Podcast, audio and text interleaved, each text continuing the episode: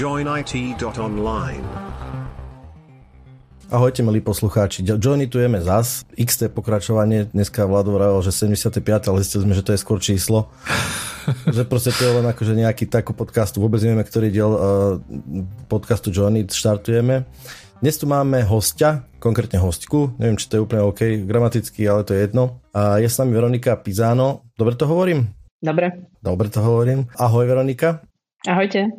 A, a my sme tu v klasickej dvojke, Vlado a á ká Joiner a ja som Drankes alebo Dušan. S Veronikou sa budeme rozprávať o nej a hlavne aj o organizácii, myslím, že to je jedna z organizácií možno, pre, s ktorou nejak spolupracuješ a je to Aj Ty v í té. Uh-huh. Ja dúfam, že sa budeme baviť o Aj Ty v í té, nie o mne. Nie, tak musíme povedať aj, že trocha, ja som si tak pripravil, že trocha z úvodu by sme mohli začať trocha tebou, nie dlho. Povedz nám niečo o sebe tak úplne rýchlo v tom kontexte, že čo ťa k tomu priviedlo. Lebo aby som povedal, mierna moja príprava spočívala v tom, že podľa môjho názoru ty si, ty si akože žena mnohých, mnohých uh, talentov, respektíve má široký záber hodne z toho, čo som sa o tebe dočítal. Marketingová manažérka, TEDxe si nejak bola za, zakomponovaná, zároveň robíš o rodičovstve nejaké relácie.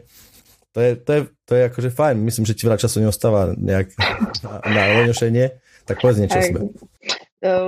No asi práve to, že, že som mala ve, príliš veľa vecí ma napokon doviedlo do Aj Ty v í té, kde som sa konečne našla a tým pádom som mohla robiť naozaj to, čo ma bavilo aj pracovne a nemusela som si hľadať nejaké iné postranné aktivity, takže asi tak by som to zosumarizovala, že marketing bol fajn, vyštudovala som ho, robila som ho asi desať, vyše desať rokov. A robila som ho najmä v médiách, alebo teda pre rôzne mediálne um, firmy, ale vždy som hľadala nejaké iné cestičky, čo niečo iné robiť. Bol to práve TEDx Bratislava, ktorý som spoluorganizovala štyri roky.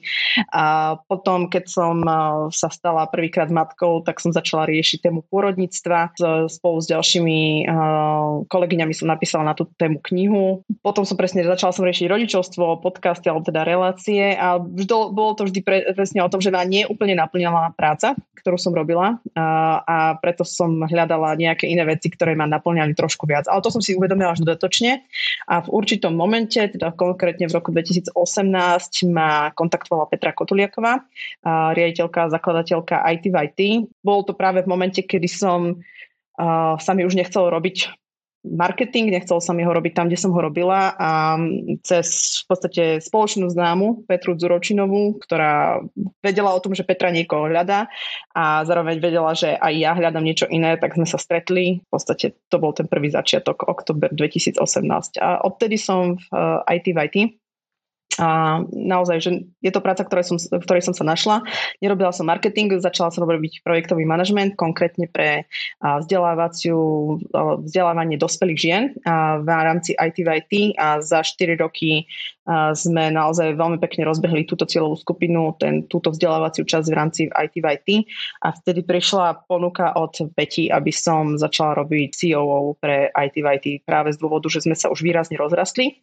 Keď som ja nastúpila v roku dvetisíc osemnásť, bolo nás sto päť, momentálne je nás dvadsaťpäť. Takže, takže už wow. Potrebujeme si trošku nejakým spôsobom uh, nastavovať celkovo tie procesy a, a Peťa je úžasná práve v, v tom, že nachádza nové príležitosti, nachádza nové partnerstva a dokáže ľudí zapáliť preto, aby podporovali a išli do spolupráce s Aj Ty v í té a potrebovala niekoho, kto by zase riešil už celý tím, to znamená či už spoluprácu naprieč tímom, také tie bežné veci, ktoré sa týkajú ľudí, aj všetky možné procesy, ktoré s tým súvisia. Takže dala mi túto ponuku, trošku som rozmýšľala, ale potom som povedala, že jasná, že je to, je to niečo, čo, čo si viem predstaviť robiť. A okrem mňa teda urobila presne aj to, že zabezpečila, alebo teda ďalšia kolegyňa, ktorá dovtedy robila projektový manažment, začala robiť práve finančnú riaditeľku. Takže zrazu naozaj z takej malej organizácie, do ktorej som nastupovala, a sme už taká trošku väčšia, aj keď nie je stále obrovská, ale mali, malá, veľká organizácia, ktorá robí veľké veci a máme naozaj že skvelý tím, takže pevne verím, že toto bude tá časť, v ktorej môžem ja zase pomôcť Aj Ty v í té rásť, udržať ten tím, aby boli ľudia spokojní, aby sme tie veci robili stále ďalej lepšie a lepšie. to som sa presne chcel spýtať. Mám teraz pocit tým pádom, že vlastne aj ty, aj ty je tvoja m, taká primárna, akože nejaký, nechcem povedať, že práca, ale asi je to práca. Normálne to je... Je to práca. To je, to je, job, je to síce občianske združenie, ale je, je to práca, áno, áno. Je to normálne práca, ktorá nás uh, živí. Čiže máme dvadsaťpäť ľudí, niektorí sú na polovičný úväzok, či už z dôvodu, že sú, máme dve kolegyne na materskej, takže jedna z nich je popri, popri materskej. Uh, trošku robí na nejaký menší úväzok. Niektoré kolegyne sú tak, že pracujú niekde inde a nám vypomáhajú s nejakou agendou, ale áno, akože je to naozaj, že, že práca pre nás všetkých a tá organizácia naozaj je veľká. Že, čiže áno, síce občianske združenie, ale nie je to dobrovoľnícke združenie, tak by som to povedala. Je to mm-hmm. neziskovka, ktorá normálne funguje. A tak ako veľa vecí v, u nás na Slovensku, tak v určitej forme vsupluje úlohy štátu alebo rozvíja tie časti, ktoré my vnímame, že sú naozaj dôležité, aby sa rozvíjali v rámci spoločnosti. Aj pre dobro celej spoločnosti, aj pre možno budúce napredovanie celej, celej krajiny. Uh-huh. Tu, ma, tu ma vlastne napadá hneď taká jedna otázka, lebo ja, ja tiež mám blízko k tretiemu sektoru a veľmi podobne vnímam ako tretí sektor, že bohužiaľ na Slovensku mám pocit, že je to taká, taký zaplátovač tých vecí, ktoré nefungujú alebo mohli by fungovať lepšie. Možno, že inde v Európe si to práve, že akože taká časť progresívna spoločnosti, kde akože nové veci ťahá do spoločnosti tretí sektor. Chcem sa spýtať, máte aj ty v í té aj spolupracuje so štátom nejakým spôsobom? Že, alebo štát cíti, že aj ty v í té organizácia môže poskytnúť nejaké cenné rady metodického charakteru alebo iné skúsenosti pre štát? Uh-huh. Spolupracujete nejak? Uh, nemáme nejakú konkrétnu intenzívnu spoluprácu, a, ale nie je to z dôvodu, že by sme nechceli. Je to skôr z dvoch dôvodov, že to, čo my robíme, sa týka z veľkej časti školstva. Je to školstvo základné, alebo teda stredoškolské, a ďalšia časť, ktorú robíme, je celoživotné vzdelávanie. A hovorím to hrozne nerada. Ne, ne, nechcem úplne hovoriť, že všetko zlé je v našej krajine. Proste sme krajina rozvíjajúca sa, v mnohých smeroch napredujeme, ale bohužiaľ, naozaj ministerstvo školstva je to, kde sa veľmi často mení vedenie a, a tie priority nie sú úplne nastavené takýmto smerom. A, takže aj teraz je nová kurikulárna reforma, ale tá možnosť zapojenia sa bola nie úplne optimálna. Takže možno aj z našej strany nepodchytili sme to, ale, ale, ale zároveň je to pre nás pomerne náročné riešiť niečo, čo sa neustále mení, nie je to úplne, m, tie informácie nie sú von. Takže nie, nemáme takúto spoluprácu, snažíme sa zapájať do rôznych, či už prieskumov alebo komisií, ktoré práve skúmajú to, že ako by občiansky alebo aktívny život mohol byť viac zapájaný práve do tej spolupráce so štátom. Takže toto je niečo, čo riešime a chceme. Snažíme sa práve napríklad spolupracovať s platformou Epale, ktorá sa venuje celoživotnému vzdelávaniu. To je tiež veľmi dôležitá oblasť, ktorá je na Slovensku dosť opomínaná. A veľmi málo dospelých ľudí na Slovensku sa celoživotne vzdeláva, alebo teda kontinuálne. Takže hej, snažíme sa, ale áno, je to ťažké a je to ťažké aj možno práve preto, že my nemáme vyčlenené nejaké zdroje na to, že a teraz, aby sa nejaká kolegyňa alebo kolega na polúväzku venovali tomu, že budú intenzívne naháňať ministerstva, úradníkov a riešiť takéto veci. Ale je to časť, ktorú nejakým spôsobom rozvíjame. Napríklad na, najdlhšie to, čo chceme, je dať si akreditovať vzdelávanie pre učiteľa a učiteľky, lebo aj tejto cieľovke sa venujeme. Trocha možno cítim, že sme to troška prebehli, pretože pre poslucháčov myslím si, že pre poslucháčov bude fajn povedať aj, že čo to teda í té v í té je vo, vo svojej podstate. A... Toto som sa chcel opýtať akurát. Áno, áno. Sme teda organizácia, nezisková organizácia, ktorá sa venuje tomu, aby dievčatá a ženy mali čo najlepšiu príležitosť na vstup do í té, aby boli v kontakte s technológiami a aby mali príležitosť rozvíjať tento potenciál, ktoré v sebe majú aj naďalej. To, čo v podstate je nielen na Slovensku, ale na Slovensku sme na tom možno trošku horšie, ako je napríklad priemer Európskej únie alebo ó é cé dé, je, že v rámci í té, kde máme šestnásť približne šestnásť percent í té špecialistiek. Čiže z celkového počtu í té špecialistov a špecialistiek je len šestnásť percent z toho žien. A teraz taká tá klasika, ktorá nastáva, ne, nemusíte mi robiť diablovho advokáta, väčšinou si ho robím sama, je, že prečo je to problém? Hej? Že, že, a čo, čo je to problém? Však í téčko je pre chlapov. Hej? Chlapi sú v tom lepší. A prečo je to problém?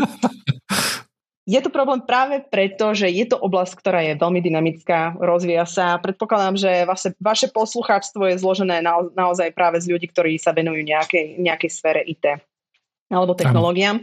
Takže všetci vieme, že je to proste oblasť, ktorá sa momentálne vyskytuje už v každej oblasti života.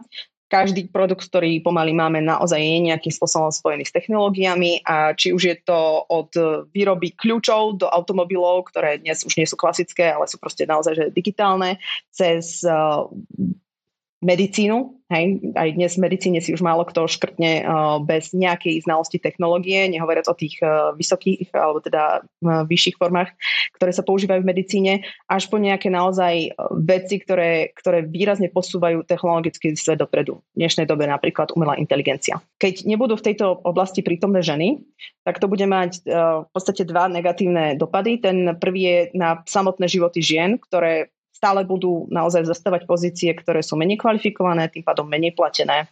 Ženy sú výrazne viac obmeden, ob, ohrozené chudobou, takže to je ako keby jeden ten faktor. Chceme dať ženám príležitosť, aby v budúcnosti mali prácu, ktorá ich baví, ktoré, v ktorej sa môžu naďalej rozvíjať celoživotne. Proste to dnes v technológiách nemusí sa pomerne každý deň niečo nové naučiť.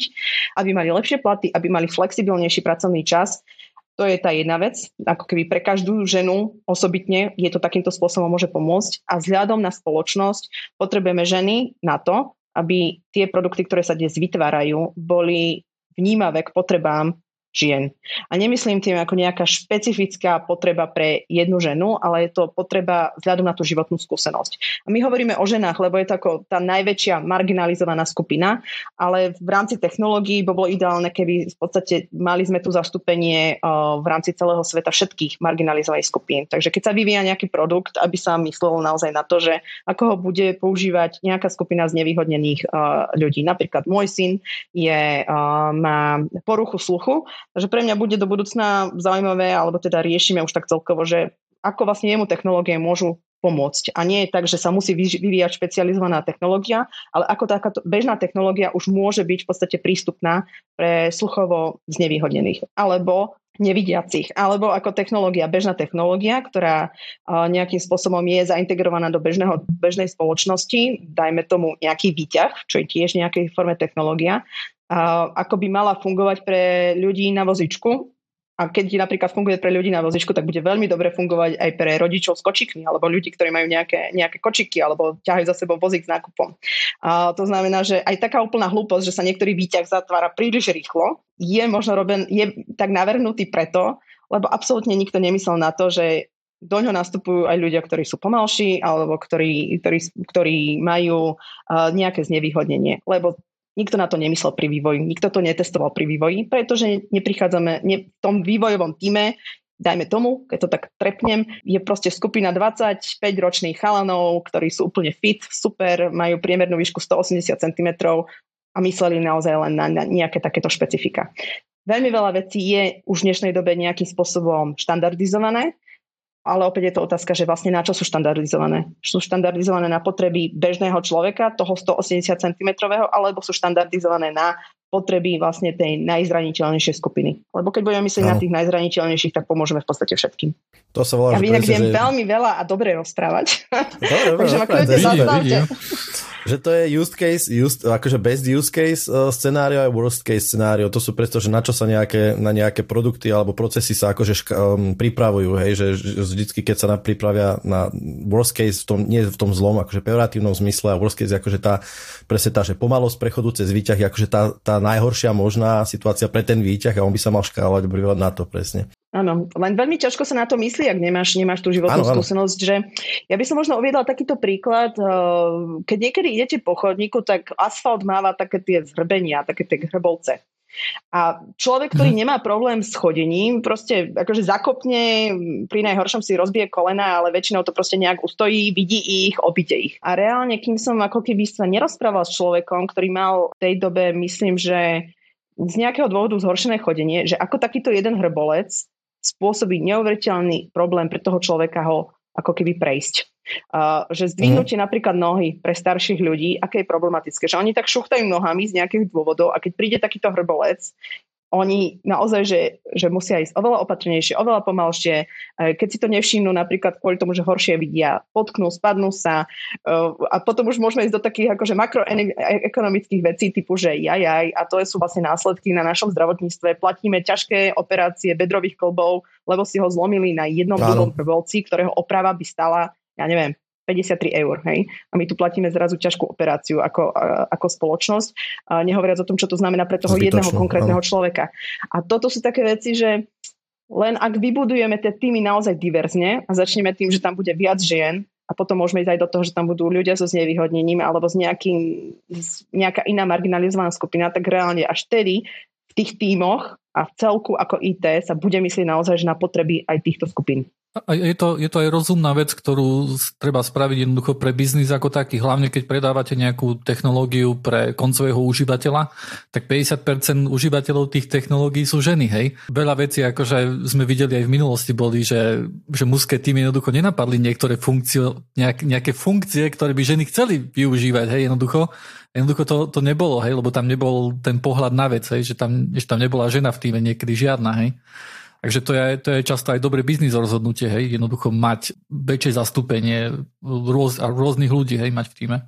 Áno, štúdie, štúdie, ktoré boli robené práve na, na biznis prípadoch alebo biznis tímoch ukázali, že čím väčšia diverzita v tíme, a, a nielen teda diverzita a inklúzia, teda nie je to len o tom, že si tam povieme, že budeme mať viacej žien, a, ale naozaj, že sa budú aj v tom, cíte, v tom tíme cítiť dobre, tak tým lepšie biznisové výsledky. Že naozaj firmy, ktoré sa snažia o tento typ, majú tú filozofiu, následne dokazujú lepšie výsledky, lepšiu ziskovosť a, a rôzne takéto parametre. Takže to je ako keby argument, ktorý potom nauž- snažíme sa používať aj smerom ku firmám.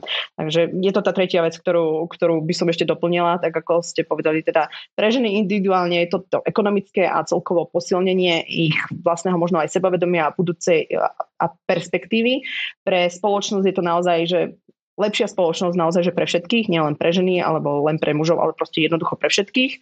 A tretie biznisové hľadisko je to naozaj, že, že firmy, keď sa do toho raz pustia, je to náročné v určitom smere, áno, ale keď sa do toho pustia, tie výsledky jedného dňa prídu a budú lepšie. Ja len rýchlo tázočku ešte na doplnenie, že, že dobiehame v tomto, tak to poviem, že dobiehame v tomto Európu, sme, sme akože v závese za Európu, dajme tomu, alebo sme nejakým spôsobom aj to združenie občianske je nejakým spôsobom akože v zmysle progresívny, taký nejaký pionír uh, týchto myšlienok minimálne v regióne. Uh-huh. Um, či dobiehame, tie čísla sa nejak zásadne nemenia. V niektorých štátoch sú to polpercentuálne až percentuálne nárasty a v niektorých dokonca až poklesy. Ale nie je to také dramatické, že v priebehu piatich rokov to zrástlo o päť percent alebo to kleslo o päť percent. Uh-huh. Je to, že, že naozaj, že polpercentuálne až percentuálne. A čiže hýbeme sa stále v podstate na nejakej pomerne rovnakej úrovni. Na Slovensku sa to trošičku zlepšuje, takže to je možno nejaká, nejaká pozitívna správa. A tá negatívna správa možno je, že to nie je ani zďaleka dostatočne rýchle. Že, že na to, čo by sme možno potrebovali, aby sme napríklad mali aspoň tridsať percent žien v rámci, v rámci í té a v rámci teda í té špecialistických pozícií a chceli by sme to napríklad do roku dvetisíctridsať, čo je v podstate o sedem rokov, to nestíhame. Proste to nenastane. A keď to, to nenastane šanc, o desať rokov, tak moja otázka je, že nastane to do dvetisícštyridsať a obávam sa, že nie. A možno hneď aj poviem, že prečo. Lebo tá potreba momentálne nie je tlačená z viacerých strán. Je tlačená napríklad práve z toho neziskového sektora, pociťujú to aj firmy. Firmy to pociťujú, jednak si uvedomujú práve tie biznisové hľadiska, ale aj z hľadiska toho, že viete dobre, že máme hrozne veľa neobsadených í té pozícií, pretože tých ľudí je tu nedostatok. Takže keďže vieme, že nevyprodukujeme viacej absolventov vysokoškolských í té fakult alebo nejakých takýchto odborov, tak siahame mm. po iných sférach, a to je napríklad, že rekvalifikujeme dospelé ženy, alebo celkovo rekvalifikujeme dospelých ľudí, ale to tiež nejako, nie je to bezodná studnica. Reálne v podstate potrebujeme Jasne. vychovávať deti naozaj od skorého veku k veľmi pozitívnemu vzťahu k technológiám, ale nie je to, že má mobil a dokáže na ňom scrollovať, ale že napríklad bude mať ten programovací jazyk, Uh, niečo ako svoj ďalší cudzí jazyk. Hej? Čiže okrem toho, že sa učíme angličtinu, povinne teraz od tretieho ročníka, alebo od ktorého ročníka, to je, neviem presne, uh, tak okrem toho vlastne učíme ich základy programovania už naozaj od školy, aby keď jedného dňa môže vyštudovať uh, umeleckú školu, ale keď bude potrebovať, tak naozaj vie sa veľmi rýchlo preklopiť do toho, že bude používať technológie a bude ich používať na trošku vyššej úrovni ako tej užívateľskej. Povedzme si príklad, hej, ja som napríklad zamestnávateľ alebo som nejaký manažer vo firme a, a viem, že jednoducho, že mať, mať napríklad viacej žien v tíme by bolo výhodnejšie aj pre mňa, aj pre produkt, ktorý vyrábam, ale môj problém je, že ženy sa jednoducho nehlásia, nehlásia ku mne o prácu, hej. Ja potom vyberám akože na základe toho, že aké majú schopnosti a tak ďalej, prejdem si tými pohovormi. Ale napríklad mne na pohovor neprišla ani jedna jediná žena, hej. Uh-huh. Tam jednoducho už si hovorila, že vlastne robíte nejakú, nejakú vec, že už nejaké ženy napríklad v nejakom, nejakom mladšom veku, predpokladám, že tam, tam sa nejakým spôsobom angažujete.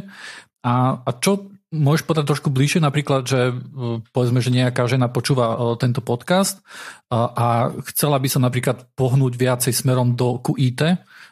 Vedel, vedela by si jej našrtnúť, že, že čo môže spraviť, alebo či tam viete nejako pomôcť? Mm-hmm. Rozdielme to teda na dve veci, že začneme teda tebou ako zamestnávateľom a, a, a potom sa presunieme práve k tej žene, ktoré, čo by mohla urobiť žena. Čiže ty ako zamestnávateľ mm-hmm. a ešte to rozbijem na tri rôzne veci. Poďme naozaj, že o tej najväčší. A ty ako zamestnávateľ, v prvom rade otázka je, že čo v podstate ponúkaš v rámci tej svojej práce. Lebo ak ponúkaš nejakú í té pozíciu, predpokladám, že ju máš tak klasicky naformulovanú typu, že čo všetko by mal ten človek vedieť, možno aké máte benefity, benefity vo firme. Uh, moja otázka je akože úplný základ, ale je to jedna z, veľa, z vecí, ktorú veľmi často, alebo veľmi málo firmy nerobia, že, že máš ho naformulovaný rodovo korektne, to znamená, že máš naformulované, že hľadáme junior programátora alebo programátorku, alebo máš iba napísané, že hľadáme junior programátora. A celý ten jazyk, dajme toho inzerátu, alebo komunikácie tvojej firmy, ako je vlastne nasmerovaný. Potom ideme ďalej v zmysle, že čo ponúkaš danému človeku v rámci firmy. Ženy nie sú rozdielne v tom, že by potrebovali mať, ja neviem, nejakú krajšiu kanceláriu, ale majú inú životnú skúsenosť, ktorá napríklad hovorí, že aj naše ženy, ktoré sa rekvalifikujú, sú veľmi často matky. To znamená, že keď im tam naozaj vopred v tom inzeráte akože povieš, že práca z domu naozaj flexibilná, proste nie je to o tom, že od deviatej musíš byť pripojená na počítači a kontrolujeme pohyb tvojej myši, ale ak proste v daný deň potrebuješ ísť s deťmi k doktorovi a potom si to dorobíš večer alebo po obede, je to pre nás úplne v pohode. A to sú ako keby veci, ktoré ako keby môžeš napísať do inzerátu, ale je to celá tá komunikácia danej firmy alebo aj to, ako ľudia v danej firme fungujú. Nie je to vlastne len pre ženy ako také, ale predpokladám, že ak máte teda mužov, zamestnancov a kolegov, tak uh, nejaká časť z nich uh, sú rodičia. Hej? A mám pocit, že v tomto sa naša, uh, naša spoločnosť trošku zlepšuje a pohybuje uh, smerom takým tým pozitívnejším, takže otázka je, že majú naozaj oni bez problémov možnosť povedať, že dnes idem dieťaťu na besiedku, čiže odchádzam o pätnástej a večer už naozaj nebudem dorábať, proste urobil som si, čo potrebujem. Lebo ak to môžu v podstate robiť aj muži, tak zase je to taký pozitívny trend k tomu, že nemusia všetku tú prácu a starostlivosť o rodinu napríklad suplovať u nich doma ženy, iba že iba ženy chodia na besiedku a tým pádom aj ich ženy majú nejaké takéto možnosti. Tu by som povedal, že, že napríklad takéto tú voľnosť, hej, ja často vidím až napríklad nejakých tých vyšších pozíciách v í té a tam si myslím, že tam to, takisto aj muži, hej, akože ja to vidím v práci jednoducho, že niekto napíše, že o, teraz musím ísť tam a tam, idem, idem s dieťaťom alebo idem do škôlky, chcem sa vyhnúť zápchy, idem teraz skôr a tak ďalej. A ja mám pocit, že toto sú, že toto sú také výdobytky tých vyšších pozícií, ale že tie nižšie pozície, naozaj, keď niekto ide akože na, na nejakú prvú prácu, hej, akože niekde do í té firmy robiť, tak tam sú veľmi často, akože vydávam skôr také, že áno, musíš byť stále od ôsmej do štvrtej, hej, jednoducho tuna. A žiadne také, že ty si odídeš a ešte nočné musíš mať a tak ďalej, hej. Takže tam je to... Hej, tam, tam ten vstup ja vidím ako taký ťažký, hej, mm. lebo ja napríklad momentálne zháňame niekoho takého, hej, kto bude naozaj od ôsmej do štvrtej a tam jednoducho je pre mňa ťažké napríklad povedať, že, že ja rozumiem akože tvojej životnej situácii, hej, že ty si matka a potrebuješ odísť a samozrejme, že to sa dá nejak vybaviť, ale tá, tá väčšia voľnosť je až na nejakých tých vyšších pozíciách, kde už človek nemusí dávať stále pozor, že či nie, niečo sa nestalo, hej, na na serveri alebo niekde v í té, hej? No ja si skôr myslím, že to závisí od uh, samotnej náplne práce, než od pozície, lebo m, napríklad, ten, napríklad ten výkon toho, že budeš akože teraz makať, je veľmi často očakávaný práve od absolventov. Čiže keď nastupuje junior, ktorý je absolvent, ktorý privyšiel zo školy, veľmi pravdepodobne proste nemá, nie je ani ženatý, možno má nejakú frajerku a nemá deti, tak pre neho v zásade nie je problém sedieť od deviatej alebo prísť od desiatej a potiahnuť do osemnástej. Lenže ak naše ženy, ktoré mm. sú rekvalifikované, a majú tridsaťpäť rokov a dve deti, nemajú túto možnosť a je od nich očakávané v podstate rovnaký, rovnak, rovnaké nasadenie v zmysle, že budeš tu sedieť od tej ôsmej do tej šestnástej a keď ti ochorie dieťa, tak proste sa nejakým spôsobom zariať, tak pre nich vlastne nemá zmysel niečo takéto riešiť. Čiže nemyslím si osobne, že je to naozaj od, od nejakej, od kariérneho postupu, lebo skôr býva to naopak, že čím vyšší kariérny postup, tak sa očakáva, že manažer bude makať a bude, bude ten, ktorý bude, možno síce nič nerobí, iba ťuká, ale bude tam proste v tej kancelárii. Je to veľmi individuálne, ale preto som hovorila, že to záleží veľmi od firmy, ako si to nastaví a ako to následne bude komunikovať.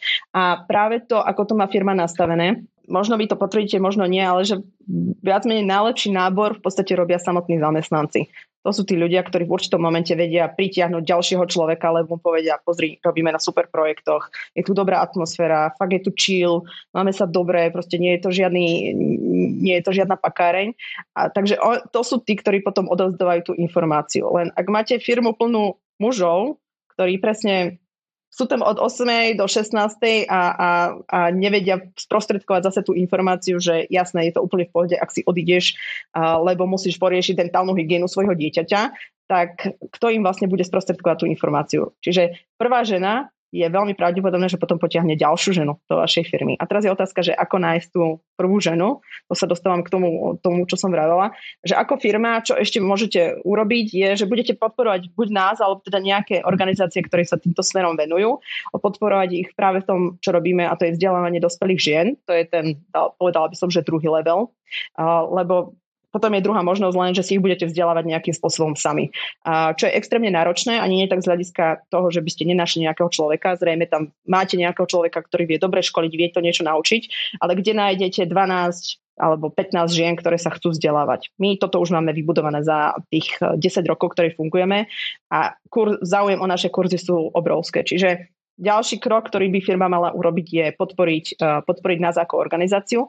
Keď sa bude pozerať za horizont toho, čo potrebujem momentálne, že potrebujem nahajrovať ďalších ľudí a ideálne, keby som tam mal konečne nejakú ženu, tak budete podporovať aj aktivity, ktoré robíme pre stredné a základné školy. Pretože to, čo my hovoríme, je, že momentálne len napravame systém, vzdelávame dospelé ženy, ale my by sme raz chceli vlastne zaniknúť, aby sme nemuseli toto robiť, aby, aby v podstate nám vyrastali ženy a dievčatá, ktoré, ktoré sa zaujíma, zaujímajú o technológie, takže podporovať aj tieto naše aktivity. A posledná vec, ktorú potom každý môže urobiť, majiteľ firmy alebo človek v danej firme, je vlastne sám vo svojom živote meniť tie stereotypy, ktoré odrádzajú dievčatá od toho, aby sa do tých technológií vrhali. Či už máte dcery, či už máte netere, kamošky alebo niečo podobné, tak v každom momente sa ako keby pozrie na to, že je niečo, čo ja vlastne môžem urobiť napríklad pre tú svoju dceru, aby mala lepší vzťah k technológiám, aby chcela sa učiť Scratch, aby sa zaujímala o tie technológie a nebolo to o tom, že že bude sa vidieť len naozaj v tej humanitnej sfére, lebo takto momentálne vidí všade okolo seba. Takže toto sú tie sféry. A viem, že máte otázky. Jasné, jasné. Ja by som povedal, čo, čo, čo ma napadlo, že keď, keď si rozprávala o tom, že vy teda akože nejakým spôsobom robíte osvetu medzi ženami, ale samozrejme medzi firmami, vy máte aj nejaký program pre firmy, dajme tomu, lebo o, zdá sa, viem o tom, že nejaké firmy sami spolupracujú, a k tomu ešte prídeme neskôr, ale myslím si, že napriek tomu, že ja som v í té sfére už veľmi dlho, ja, ja som počul, dajme tomu, o takýto í té, konkrétne o í té, í té už niekedy dávnejšie, ale mám teraz veľmi čerstvú skúsenosť, veľmi pozitívnu. Moje dve kamarátky absolvovali kurz, jedna, jedna v ten základ, v základ í té, kde akože to bol taký nejaký všeobecný kurz o tom, že čo to í té je a tak ďalej, a druhá bola už hlbšie, tá bola, tá bola v Pythone, nejaký data science.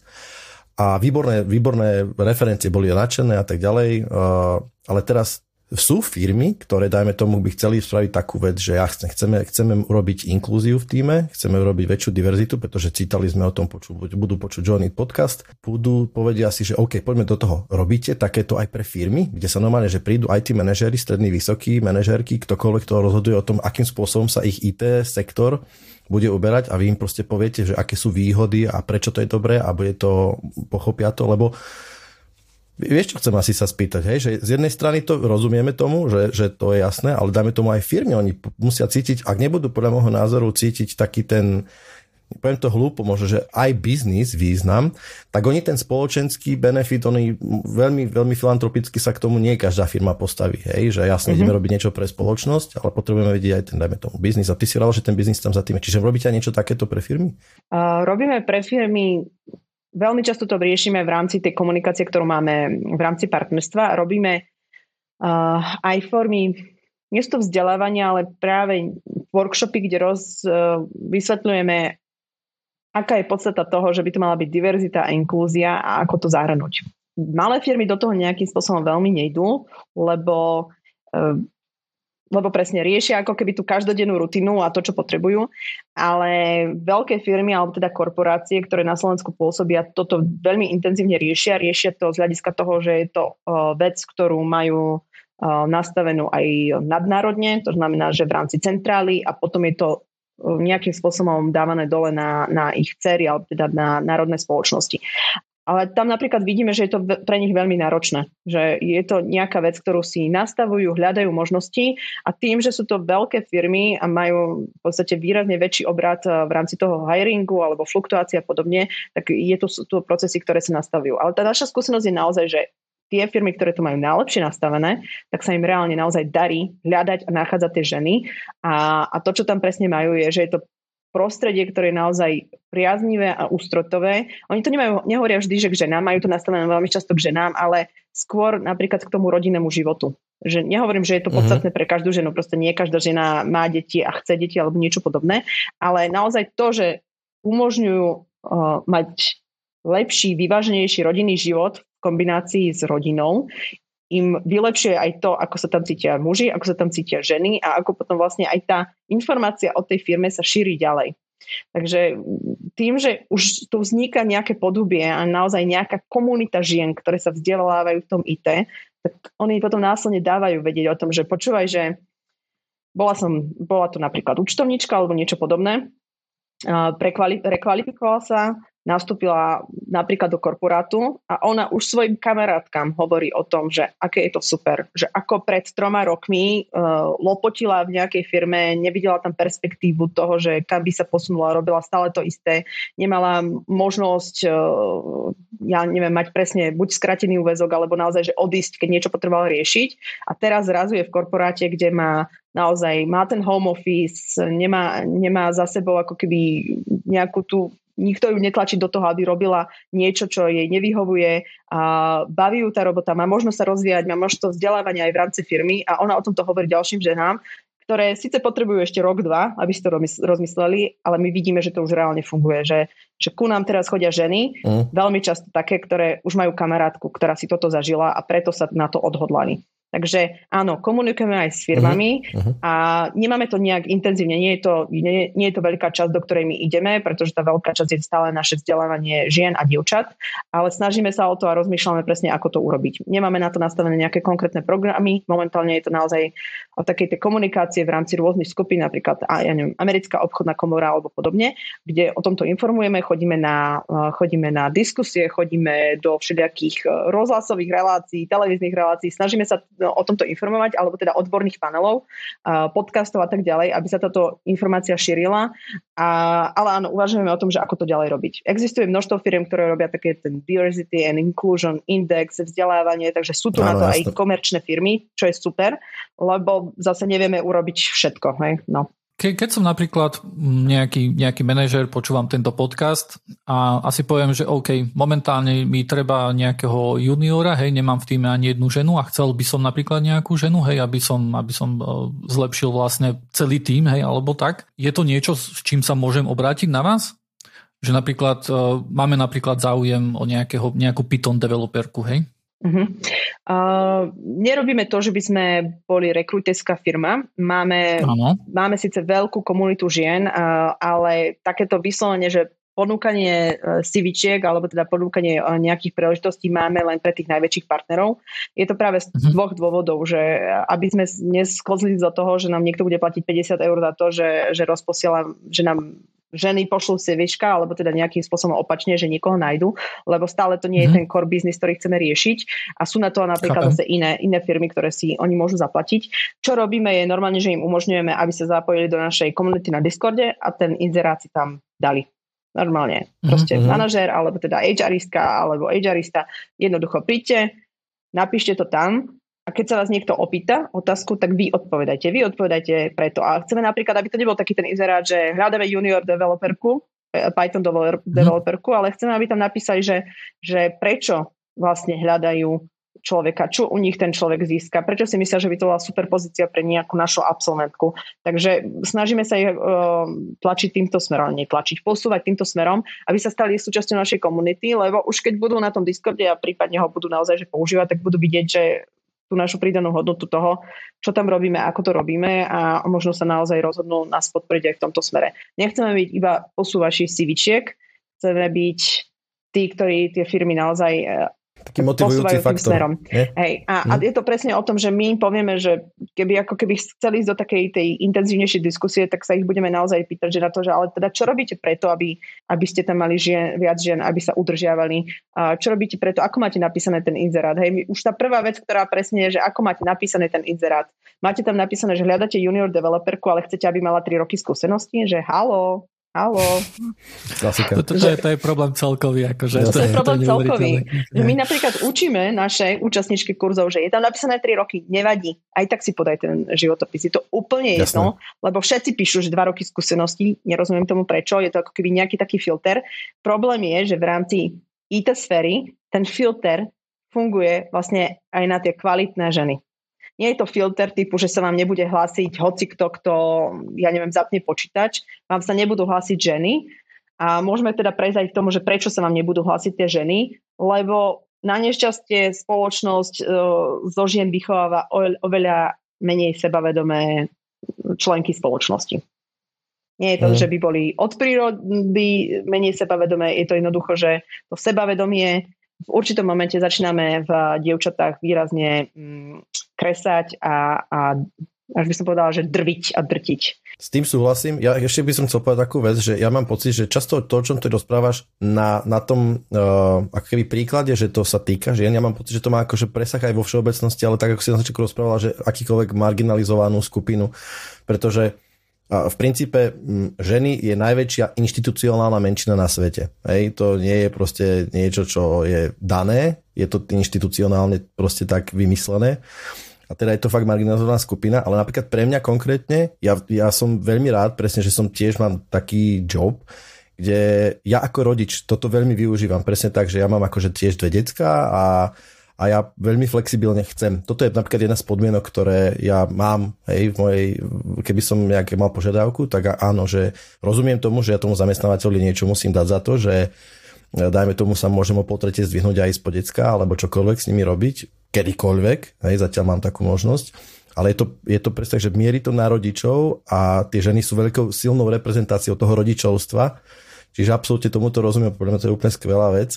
Ešte by som sa chcel spýtať na tretiu vec, ktorú sme sa mierne toho dotkli, že spýt, vieme, že teda akože sú jednotliví účastníci kurzov a vzdelávaní akože z, medzi ľuďmi, z, z ľudu, potom sú to aj firmy, ale ešte si spomínala aj školy. Je, lebo mm-hmm. napríklad ja som tiež, moje deti chodia do školy, kde sa na informatiku nejakým spôsobom myslí od začiatku, lebo škola chápe, že toto je presne tak, že to je akože cesta.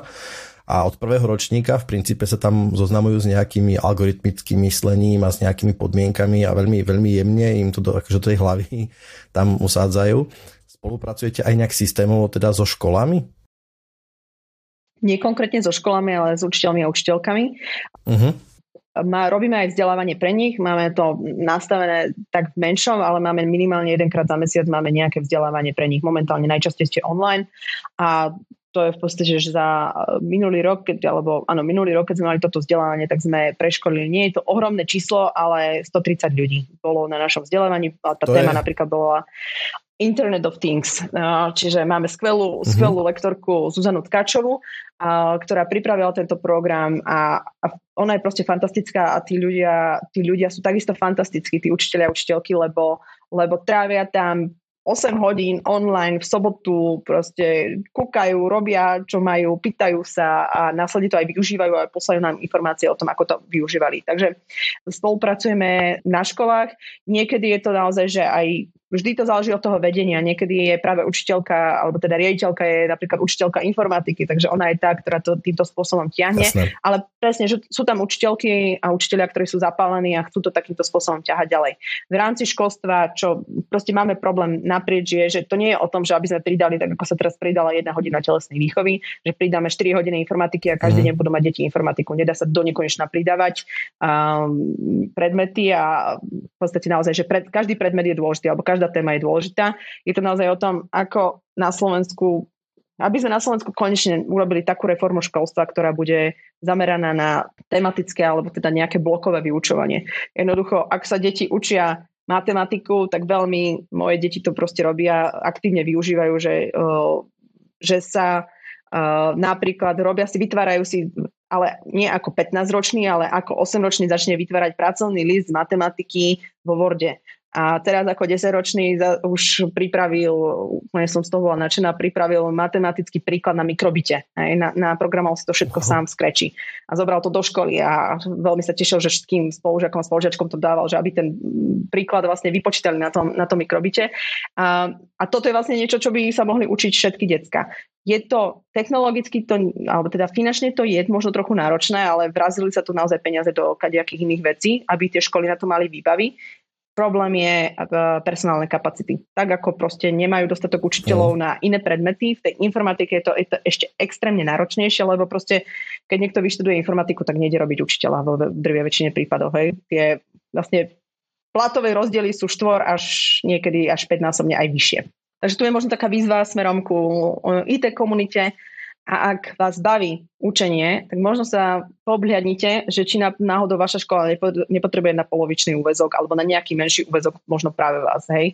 Lebo, lebo väčšinou tie informatiky naozaj, že dajú sa nastaviť tak, aby to bolo jeden deň týždni, mali ste vyučovanie pre, pre viacero ročníkov a buďte ten, ktorý tam bude prinášať práve tie technológie a učiť sa s deckami Scratch, programovanie, mikrobity, Ozoboty, čokoľvek, Lego, Minecraft, že, že tých možností vzdelávania, toho zaujímavého interaktívneho vzdelávania v rámci informatiky je veľké množstvo. Takže to je taká malá vec, ktorá sa dá urobiť. Veľká vec, ktorú by sme naozaj potrebovali, je mať takú reformu vzdelávania, ktorá bude myslieť na to, že v rámci každého vzdelávania viem sa naučiť aj históriu, aj slovenčinu, aj matematiku, aj informatiku a neviem, čo ešte všetko potreba na jednej téme typu, ja neviem, moje dieťa teraz preberá bezstavovce. No. Učí sa to čiastočne po anglicky, musia tam vypočítavať nejaké veci, môže zároveň pripraviť niečo na informatike v rámci toho od prezentácie až po niečo, nejaký, nejaký jednoduchý príbeh v Scratchi alebo niečo podobné. A dá sa to nakombinovať, ale tak na to by sme potrebovali niečo iné. Takže školy, školy sú veľká téma. No. Viackrát si tu spomínala Scratch. Je to, je to niečo, čo sa akože momentálne používa na tých školách nejak aktívnejšie? Neviem, nakoľko to používajú školy. Na toto nie som úplne dobrá respondentka v rámci týmu, keďže som sa venovala skôr vzdelávaniu, ale my to veľmi používame. My veľmi používame hmm. Scratch. Čiže ukazujeme, chodíme s ním na školy, vzdelávame, máme, máme v rámci Scratchu máme dve veľké podujatia pre dievčatá. Jedno je Scratcheton, ktorý sme mali v novembri. To znamená, že keď v živote ešte neskúšali Scratch, tak dievčatá prídu. Mali sme to práve na fitke v Bratislave. Majú tu lektorov a lektorky a naučia sa v priebehu toho jedného, jednej soboty tie základné Scratchu, následne to môžu používať ďalej a máme množstvo buď online Scratchových školení, alebo teda konkrétne na škole ideme so Scratchom. A druhé podujatie, ktoré máme v rámci v máji, bude finále Scratchmatch, to znamená, že dievčatá buď ako jednotlivkyne, alebo v rámci tímov si môžu vytvárať hru a túto hru potom posielajú do súťaže, ktorú vyhodnocuje porota. A môžu teda v rámci finále predstavujú, predstavujú tieto hry. A Scratch je naozaj že skvelý, lebo tá logika, uh, veľmi dobre sa tam naučil logiku programovania, algoritmov, má veľké využitie od toho, že si vytvorí iba jednoduchý príbeh, cez to, že môže vytvoriť perfektné hry. A tá logika sa potom na, následne veľmi jednoducho prenáša na, na ten mikrobit, ktorý tiež je v podstate um, robený blokovou formou programovania. Takže ja Scratch, a vidím to na svojom synovi, ktorému som dala knihu o programovaní a za dva týždne už programoval sám v Scratchi. Proste dal tomu hodinu, dve denne uh, po obede a naozaj, že za, za dva týždne knihu odložil a už si proste vytváral sám veci. A ne, nech si nikto nemyslí, že je to nejakými genmi alebo niečím podobným, ani tým, že manžel je síce ITčkár, ale ani, ani mu k tomu nepovedal em ká ef. Uh, je to naozaj o tom, že, že si to zobral, chcel sa naučiť a bolo to pre mňa presne to, že, že OK, chceš počítač, chceš sa hrať, dobre, môžeš sa hrať, ale tunak. Že vytvor si tú hru sám.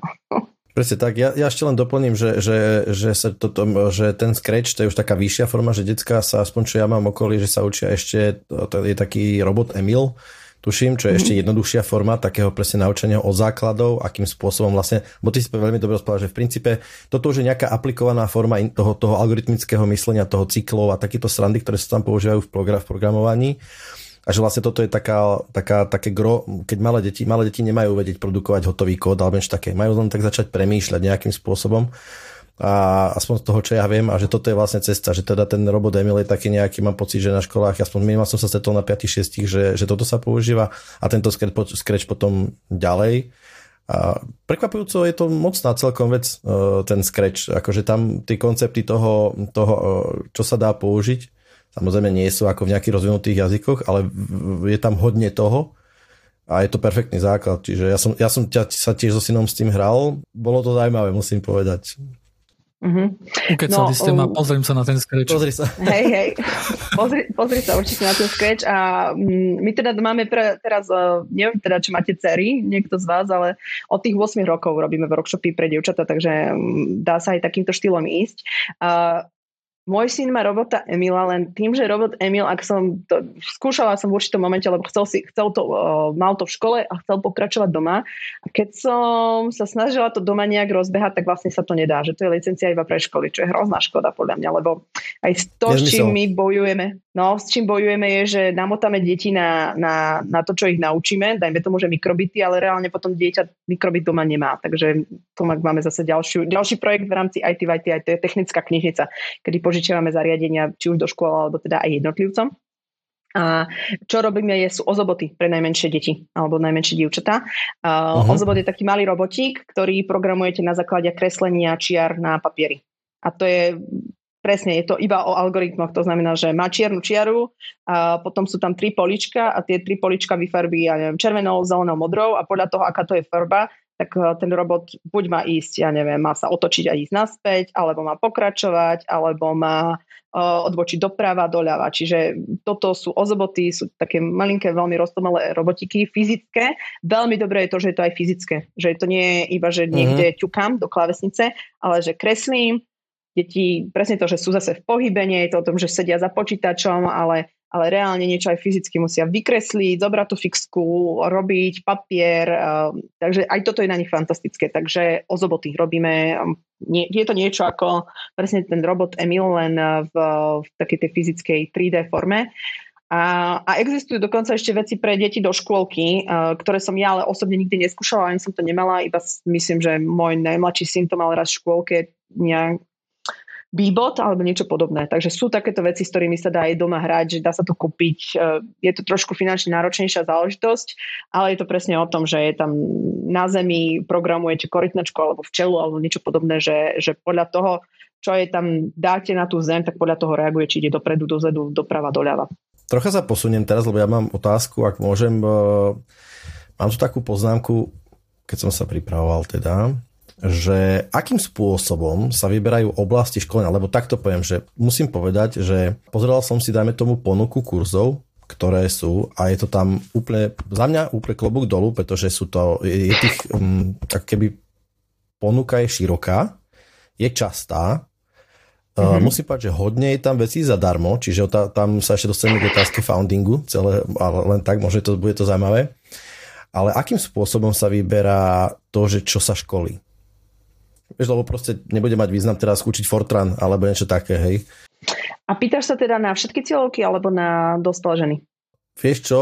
Myslím, že cieľovka detí, tam, tam je to plus minus jasné, dajme tomu, hej, že deti, mm-hmm. deti len vediete, toto sú metódy, akým deti uh, uh, zaujať a rozvinúť tu, hej, ale tam, tam nejaká konkrétna, uh, konkrétna aplikácia, respektíve konkrétny druh, tam ešte je podľa možno skoro, čiže tu by som sa spýtal skôr na tie ženy, uh, dajme mm-hmm. tomu v možno predproduktívnom, respektíve v produktívnom veku, kde, dajme tomu vrajím, že tá moja kamarátka, ona mala čisto, že data science Python. Uh, to je podľa mňa veľmi špecifický... A u nás, hej? í té. Áno, áno. Áno, mm-hmm. áno, myslím, že to... Neviem, či to hovorím presne ten názov, ale áno, í té. A teraz ide o to, že, že to je špecifický. Mi príde hodne, že špecifická záležitosť. A teda, ako, akým spôsobom vy vyberáte, čo sa školí, alebo akým spôsobom mm-hmm. že vyberiete, čo budete vzdelávať ďalej? Mm-hmm. Uh, možno začnem históriou. Pred, je to v podstate viac ako päť rokov. Začalo to celé tak, že v určitom momente za Peťou, zakladateľkou, došla, alebo pýtala sa jej mama niektorého dievčatka, že robíte také super veci, lebo začalo to presne vzdelávaním stredoškoláčok, potom boli vzdelávanie základných škôl a potom prišla jedna, alebo teda viacero žien a pýtali sa, že nemáte niečo pre mňa, že ja by som sa chcela naučiť.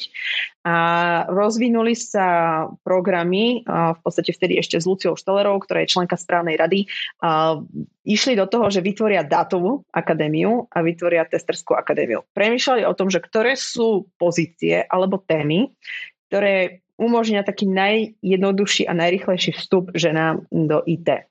Uh-huh. Takže vybrala sa vtedy testerská uh, í té testing alebo softwarový testing a vy, vybrala sa dátová analytika. A to boli prvé akadémie, ktoré, ktoré sa začali robiť. Veľmi dobre sa ujali, doktera, doteraz bežia uh, v podstate s rovnakými lektormi, respektíve lektorov už trošku viac. Ale filozofia je naozaj taká, že témy, kde za pomerne rýchly čas dokážeme ženy posunúť na nejakú í té juniornú pozíciu. A je to Rozumiem. Práve v tomto prípade dátová analýza, ú iks design, uh, testing, aj programovanie, aj keď naozaj to už je trošku náročnejšie. Projektový manažment som tam videl, že možno aj tam však. Áno, projektový manažment, ktorý nemáme vyslovene robený tak, že, um, že poď si urobiť tento kurz a bude z teba projektová manažerka v í té. Ani nie je zameraný Jasne. Na í té, je to preto, že ak ideš napríklad do í té, veľmi sa ti hodí, keď budeš rozumieť, ako projektový manažment funguje, uh-huh. ako funguje Agile alebo ako funguje Waterfall, čo to pre teba bude znamenať, keď na nejakej pozície budeš, aby si rozumela tomu, že do čoho ideš v rámci tohto fungovania. Takže máme aj kurzy alebo teda workshopy, ktoré sú v nejakej forme doplnkové, preto, aby dobre vedeli, do čoho idú. Veľmi často si testerky u nás následne robia ú iks, lebo začnú robiť testing a pochopia, že ale ja chcem vedieť, prečo je toto takto nadizajnované a bude sa mi aj lepšie potom komunikovať napríklad, či nie, že s programátorom, väčšinou teda s, s dizajnerom alebo s dizajnerkou hovorí programátor alebo programátorka, ale väčšinou je to napríklad o tom, že sú aj v nejakých tímoch a chcú rozumieť aj tej problematike, aj, aj podobne. A, a postupne teda rozširujeme tie témy tak, aby sme dokázali ženy posunúť na takú tú junior uh, pozíciu. Aj v rámci napríklad máme há té em el, cé es es, JavaScript. Je to najdlhší kurz, je to určite náročné, je to náročnejšie ako testing, ale uh-huh. zároveň veľmi často práve ženy, ktoré už u nás si absolvovali nejaký kurz, dajme tomu ten testing, následne zistia, že časť, ktorá ich najviac baví v rámci toho testovania alebo v rámci toho vzdelávania, ktoré absolvovali, bolo programovanie há té em el, cé es es, JavaScript. Alebo zistia, že ich oveľa viac bavilo, bavila Java v určitom momente. Alebo keď uh, idú do automatizovaného testovania, tak už keď sa ponoria napríklad do Cypressu, tak už potom chcú vedieť trošku viac a idú práve na to programovanie. Takže ideme týmto smerom, vyberáme také témy, mm. ktoré vidíme, že majú potenciál, aby sa, aby sa zamestnali. A prečo to robíme je to, že priemerný vek našich účastníčok je tridsať plus. Je to naozaj, že okolo niekde tridsaťštyri tridsaťpäť. Máme samozrejme aj mladšie, ale máme napríklad aj, aj staršie. Máme okolo päťdesiat a päťdesiat vyššie a sú to takisto ženy, čo sa vedia úplne v pohode rekvalifikovať, nájsť si prácu, aj keď to majú náročnejšie. Nie preto, že by im to nešlo, ale preto, lebo um, tá veková podvedomá diskriminácia tu funguje uh, na nešťastie. Tým, že idú že sú v takomto veku, že napríklad robia si tie kurzy popri svojej práci, že majú už rodinu, ktorej sa musia venovať, tak jednoducho oni nemajú kapacitu buď na to, aby teraz rok niekde, robili si kurz, alebo aby dali výpoveď, nemajú tú možnosť, aby dali výpoveď a robili si nejaký trojmesačný intenzívny kurz, kde budú päťkrát do týždňa, uh, budú na lekcii a ešte v sobotu budú musieť celý deň ísť na nejaký bootcamp alebo niečo podobné. Že, že sú aj takéto možnosti, existujú aj na Slovensku, existujú v Českej republike. Uh, my im nie sme podľa mňa konkurencia, alebo nie sme si konkurencia navzájom z dvoch dôvodov, lebo sa zameriavame naozaj na iný, ako keby inú cieľovku v tomto zmysle a nie sme konkurencia preto, lebo, lebo tých ľudí je tu tak veľa potrebných, že by sa tu uživilo, ja mám pocit, že ešte minimálne desať takýchto organizácií v určitom zmysle. Uživilo nie v zmysle, že by na tom extra zarábali, no, ale že, že, že naozaj by tí ľudia by sa našli. Mm, takže uh, preto, preto vzdelávame takýmto smerom a takýmto štýlom. Niekto Na, niekdy, niekedy hmm. sa nám nájde tá výtka, ale je to oveľa menej, alebo je toho čoraz menej, že no akože za dva mesiace tu vychováte testerku a čo tí, čo päť rokov študujú na vysokej škole. A my hovoríme, že však áno, áno, nebude ona minimálne na začiatok mať takú úroveň ako absolvent, ktorý to päť rokov mal za sebou, ktorý rozumie oveľa viac veciam, má rozhľad oveľa väčší, ale jej krivka učenia bude oveľa strmšia. Že to vám naozaj, že garantujem, tie ženy, ako nastúpia a to, ako sa oni rýchlo učia, ako veľmi rýchlo nabehnú, to je, to je neporovnateľné s absolventom. A výhoda týchto žien je, že majú inú pracovnú skúsenosť. To znamená, že už sú zabehnuté, že sú oveľa disciplinovanejšie, že sú zodpovednejšie, že práve z toho dôvodu, že si potrebujú odrobiť aj ísť napríklad veľmi často, tak oni sa nebudú akože poflakovať, čo sa niekedy môže stávať pri, pri absolventoch alebo pri, pri niektorých ľuďoch. Nechcem to zovšeobecňovať. Proste oni sú, sú, sú lojálnejšie v určitom smere. Proste ak nabehnú do firmy, ktorá im dá šancu, ktorá sa im bude vedovať, tak oni v tom budú spokojné a budú, budú naozaj odozdávať tej firme, lebo nebudú ako keby cítiť nejakú, že, že ja nemám inú možnosť, ale že toto je firma, ktorá vo mňa verí, tak ja budem veriť v ňu a odovzdám jej všetko to najlepšie. Ďalšia výhoda je práve to, že si prinášajú aj skúsenosť inej sféry.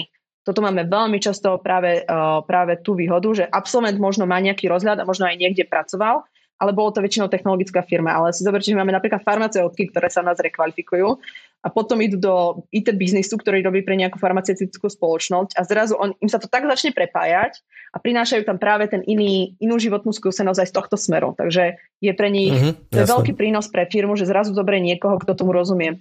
Jedna z tých, z tých príkladov je, že robila finančnú poradkyňu, robila testerku, za do roka bola lídkou v tíme, lebo robil, bola to firma, ktorá zrovna robila pre finančné uh, inštitúcie. Takže ona Jasné. tam zrazu priniesla také pohľady, ktoré oni ani netušili, že, že by na to niečo mohli myslieť. Čiže tá spokojnosť aj na strane zákazníka firmy, pre ktorú robili, bola obrovská. Aj ona bola veľmi rýchlo rástla, veľmi bola spokojná. A toto sa nám stáva opakovane, že naozaj tá iná životná skúsenosť aj z hľadiska životnej situácie, aj z hľadiska pracovnej skúsenosti veľmi posúva tieto ženy dopredu. Toto si veľmi pekne povedal. Ja to normálne vystrihnem jednu časť toho a dám to na začiatok ako taký úvod, lebo to bolo veľmi dobre povedané. A posúva dopredu, nie, že teda presne neposúva len ich, ale aj tie samotné firmy, čo je, čo je, je, je to to, čo si veľmi často firmy nevedia predstaviť, keď berú uh, u nás rekvalifikovanú ženu, čo pred dvoma mesiacmi, ja neviem, robila finančnú poradkyňu a teraz je z nej testerka po dvoch mesiacoch, že uh, to nie je naozaj nejaká devalvácia tohto povolania alebo, alebo í té vzdelávania. To je len ďalší smer, ktorý môžeme rozvíjať a kde môžeme hľadať tie talenty, lebo naozaj, že povedzme si, že tie talenty tu sú v rôznych skupinách a proste treba ich len vyťahovať a hľadať a podporovať. A tu práve potom nastupuje tá úloha firmy, aby ich podporovala. A my, uh, ženy sa veľmi často boja, keď do toho idú, ale v druhej väčšine nám povedia, že tam sú takí úžasní tí ľudia, že ja čokoľvek sa opýtam, tak mi odpovedia. Nikto mi nikdy akože nedal pocítiť, že by som bola niečo menej. Nikdy mi nikto ako keby ma ne, neposlal ďalej. A my im hovoríme, že ale tí ľudia sú presne to isté, že oni sa konštantne vzdelávajú, oni sa konštantne niečo pýtajú, oni konštantne niečo dohľadávajú, tam nikto nie je vševediaci a je úplne bežné, že jeden sa pýta a učí od druhého, takže aj vy pre nich ste ako keby človek, ktorý sa učí a oni sa veľmi často vedia do vás vžiť, že, že ako sa cítite. V podstate aj medzi mužmi je veľmi veľa už v dnešnej dobe rekvalifikovaných, ktorí nie sú proste vyštudovaní výtečkári, ale v určitom momente sa rekvalifikovali, keďže je tu viacero spoločností, ktoré to robia. Takže niekto, kto pred piatimi rokmi robil, ja neviem, akože nechcem povedať, že zrovna baníka, lebo sú aj také príklady, ale robil v nejakej inej sfére, v gastrosfére, rekvalifikoval sa, teraz je ITčkar, tak on si pamätá, pamätá si, ako sa cítil a tým pádom aj on ti pomôže, ale pamätajú si to aj tí, ktorí sú dvadsať rokov v tej í té sfére. Takže my, naozaj nám hovoria naše absolventky, že je to prostredie v rámci í té firiem veľmi podporné, veľmi povzbudzujúce, ale kým na to dojdú, kým sa odhodlajú ísť sa vzdelávať, kým sa odhodlajú poslať životopis, ísť na pohovor a celé si to absolvovať, tak uh, sa im tomu tak trošku ťažšie verí, no, že to naozaj bude také v pohode. Ja si myslím, že, že, že, že aj muži samotní sú si čoraz viac vedomí toho, že proste zmiešaná diverzitná proste spoločnosť je prospešná nejakým spôsobom. Takže aj oni si k tomu stajú. Ja mám otázku, lebo častokrát spomína, že máme nejakú takúto spätnú väzbu a rozprávala mi táta, tak tak ďalej. Zbierate aj nejakým spôsobom ako keby štatistické dáta v zmysle mm-hmm. spätnoväzobné? Vieš, že nejaká spätná väzba nie je jednotlivé ano. prípady? Ale tá taká štatistická, aby ste vedeli pracovať s veľkými číslami. Áno. Uh, robíme si v podstate každý rok prieskum našich absolventiek a pýtame sa ich práve na to, že uh, ako sa kariérne posunuli, čo vlastne, a je tam ro- veľké množstvo otázok, ale jedna z tých tak základných vecí nás zaujíma je, že či sa nejakým spôsobom kariérne posunuli. Uh, sú tu dve možnosti, teda naozaj, že sa rekvalifikovali uh, do í té, to sú veľmi často práve testerky alebo aj dátové analytičky, alebo uh, či začali to, čo sa u nás naučili, či začali nejakým spôsobom využívať vo svojej súčasnej práci, prípadne v nejakej inej práci. A tam sa nám naozaj, že tie čísla pohybujú okolo šesťdesiat až šesťdesiat percent, že áno. Okay. Takže testerky sú práve tie, ktoré sa naozaj že veľmi často rekvalifikujú, to znamená, že predtým robila niečo a teraz robí, ide robiť testerku, tam tu sú tie čísla najvyššie. Je to naozaj naša najobľúbenejšia uh, akadémia, naj, najobľúbenejší kurz, je on najväčší záujem. A potom sú tie, ktoré datové analytičky takisto veľmi často sa rekvalifikujú, ale veľmi často sú to ženy, ktoré nejakým spôsobom pracovali s dátami alebo s analýzou alebo niečo, ale robili to v Exceli napríklad. Áno, presne. A zrazu sa naučila v Pythone a zrazu niečo, čo je trvalo tri dni, trvá tri hodiny. A úplne sú z toho, že uhú, že wow. A to ich posúva. To ich posúva buď kariérne, že naozaj zrazu tým, že majú iný rozhľad, tak buď sa posúvajú na nejaké vyššie pozície, alebo sa posúvajú na pozície, ktoré sú ešte viac technicky zamerané, lebo proste už má, už má tú znalosť. Takže áno. A tam ideme naozaj do toho, že okolo tých šesťdesiat až sedemdesiat percent absolventiek nám napíše, že áno, že naozaj som sa takto, takýmto štýlom kariérne posunula. To je skvelé číslo podľa mňa. Je, je to super číslo a veľmi sa z neho tešíme. Mm. A nie je to len o ňom, o tom čísle potom vždy záleží, lebo ak máme zase kurz, ktorý je zameraný na to, že, že ho dávame nejakej absolventke, aby sa posunula, tak už to nie je o tom, že ona sa teraz v zásade rekvalifikuje, ona sa len nejakým štýlom posúva a to nás samozrejme tiež teší. Takže hej, že ú iks, presne. ú iks je ten príklad. Tam napríklad nemáme veľa žien, ktoré sa vyslovene stanú ú iks dizajnerkami, ale máme tam veľa žien, ktoré pre ktoré je ten kurz extrémne užitočný, lebo ho začali tie znalosti využívať vo svojom uh, profesnom živote v nejakej sfére. Uh-huh. Ja tu mám ešte takú otázku, ktorú, ktorá je troška možno okrajová, ale možno sa to týka. My hodne sme teraz v podcaste riešili v posledných častiach nástup umelej inteligencie, ktorý bol pozvolný, ale teraz je veľmi okatý. Vnímaš to nejak? Vnímate to vy v, v organizácii nejakým spôsobom? Rozmýšľali ste o tom, a čo to prinesie možno? Hej, vnímame to tým, vnímame to dvoma smermi. Jeden je, že mali by sme sa tomu venovať, ale druhý smer, ktorý sme už predtým vnímali, je presne to, že pri umelej inteligencii to, že nemáme dostatočnú diverzitu a všeobecnú diverzitu, uh, budeme pociťovať oveľa viac, hoci si to možno nebudeme uvedomovať. Je to, sú to už štúdie z minulosti, ktoré hovoria presne o tom, že od, presne pri machine learningu to, čo sa stalo, bolo, že výsledky alebo to, čo, na, to, čo sa vlastne vyprodukovalo, len replikovalo stereotypy alebo predsudky, ktoré máme ako ľudia alebo ako spoločnosť. To isté sa v podstate deje alebo bude diať aj pri umelej inteligencii. Keď umelá inteligencia je nejakým spôsobom buď teda naprogramovaná alebo sa učí, učí sa z toho, čo existuje. Na začiatok vám dáva úplne že krásne odpovede, hej, otázka typu, že čo by sme mali urobiť, aby sme zachránili planetu Zem, tak na začiatok vám vypluje takú tú odpoveď, že znížiť emisie, bla bla bla, štáty by sa mali spojiť, všetci by sme sa mali objímať. Keď sa pôjde viacej do hĺbky, a, tak vlastne zase dojde k tomu, že a keď to naozaj, že preženiem, že keby išla naozaj do hĺbky a vlastne čerpala by z toho, čo ako ľudia sa vlastne bežne rozprávajú alebo správajú alebo vnímajú, tak vlastne dojde k tomu, že je to beznádejné a celé by sme to tu mali zabaliť.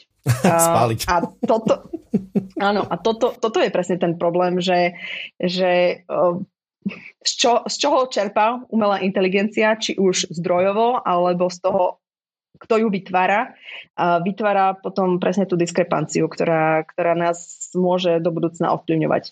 A ja hovorím, no. ja, ja si to ani neviem predstaviť, nebojím sa umelej inteligencie, ja sa bojím presne ľudí, ktorí, ktorí s ňou budú pracovať, alebo ktorí na nej budú pracovať, že čo z toho vlastne vznikne. A tie smery, ktoré sú v rámci tejto sféry, to, čo my robíme, teda um, rovnoprávnosť príležitostí aj v rámci technológie, je zase o tom, že v rámci á í je asi len menej ako pätnásť percent žien, ktoré mm. pracujú na jej vývoji. Že, takže tam sa to opäť len ukáže. A keď hovoríme, a to si predstavte, že hovoríme o ženách, predstavte si, že koľko asi, dajme tomu v ú es á, keď hovoríme o ú es á, koľko černošskej populácie pracuje na á í. To budú šialené nízke percentá a keď si predstavíme rasizmus, ktorý v ú es á alebo celosvetovo funguje v nejakej forme, tak ako vlastne bude prenesený do á í. A, a keby, to bol, keby sme boli mm. nejaké svetové vývojárske centrum umelej inteligencie Slovensko, tak si predstavte, čo by to znamenalo pre rómskú populáciu. Áno. Že nie, v podstate vôbec. Asi, ja, ja ani neviem, koľko môže byť na Slovensku Róm, Rómov, programátorov, ale nie v zmysle, že, že má možno nejaké korene, ale že má životnú skúsenosť v Rómsku. Uh-huh. Predpokladám, že sa to blíži k nule. Myslím, že áno. Za mňa, ja som v princípe otázky prešiel. Máš ešte dačo, Joiner? Ako by, ako by vás napríklad poslucháči mali podporiť? Máš nejaké, nejaké záverečné, možno, že nejaké heslo, že čo treba urobiť, aby sme pomohli, hej? Chceme, chceme to isté, hej? Mám taký pocit. A ako pomôcť? Uh-huh. Uh, začnem asi tými poslucháčkami, lebo sme sa ich, uh, trošku sme ich vynechali, ale teda by som spomenula, že, že ženy choďte do toho, že naozaj porozmýšľajte o tom, nehoďte teraz akože všetko za hlavu, že v zmysle, že vôbec ma to nezaujíma. Načítajte si možno nejaké články, vypočujte si mimo tohto podcastu aj nejaké ďalšie veci, ktoré, ktoré sme nahrali. Poďte sa prísť, príďte na našu stránku a, a pozrite si, aké sú tam možnosti a začnite možno nejakým malým kurzom alebo workshopom. A naša skúsenosť je, že nám tak trvá približne rok, kým sa odhodlajú na to, aby, aby išli na nejakú našu rekvalifikačnú akadémiu. A že buď o tom najprv počujú, alebo im o tom niekto povie vyslovene, že nechceš toto skúsiť, a to rozhodovanie, kým naozaj reálne sa odhodlajú prihlásiť, alebo kým ich aj my príjmeme, lebo teda máme aj výber. Nie je to vždy, že prihlásiš sa a hneď ťa berieme. Môže trvať až rok, kým, sa, kým k tomuto dojdú.